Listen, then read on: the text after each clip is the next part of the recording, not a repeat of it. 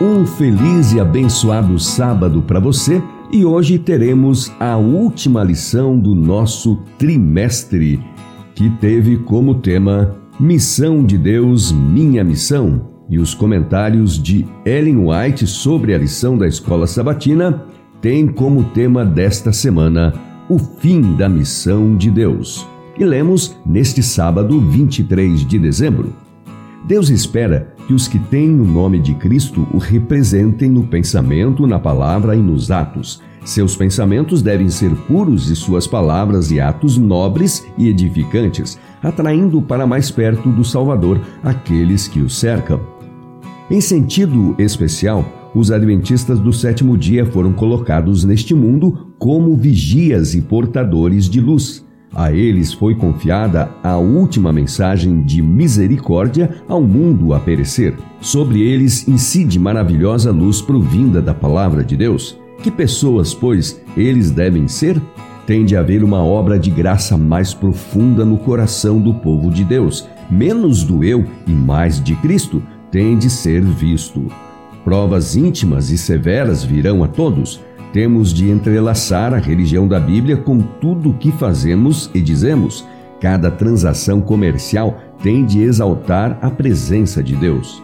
O propósito que Deus quer realizar por meio de seu povo hoje é o mesmo que desejou realizar por meio de Israel quando o tirou do Egito pela contemplação da bondade, misericórdia, justiça e amor de Deus manifestados na Igreja, o mundo deve ter uma ideia de seu caráter. E se a lei divina for desse modo exemplificada na conduta dos que a professam, o próprio mundo reconhecerá a superioridade dos que amam, temem e servem a Deus sobre o restante da humanidade. Os olhos do Senhor fixam-se em cada um dos membros de seu povo ele tem um plano para cada um. É seu propósito que os que cumprem seus santos preceitos sejam um povo distinto. O povo de Deus aplica-se ainda hoje, como ao antigo Israel, as palavras escritas por Moisés sob inspiração divina. Vocês são povo santo para o Senhor, seu Deus. O Senhor, seu Deus, os escolheu para que de todos os povos que há sobre a terra, vocês fossem o seu próprio povo. Deuteronômio 7, verso 6. Como povo, precisamos preparar o caminho do Senhor sob a soberana direção do Espírito Santo. O Evangelho deve ser proclamado em sua pureza. A correnteza de água viva deve, em seu curso, aprofundar-se e alargar-se.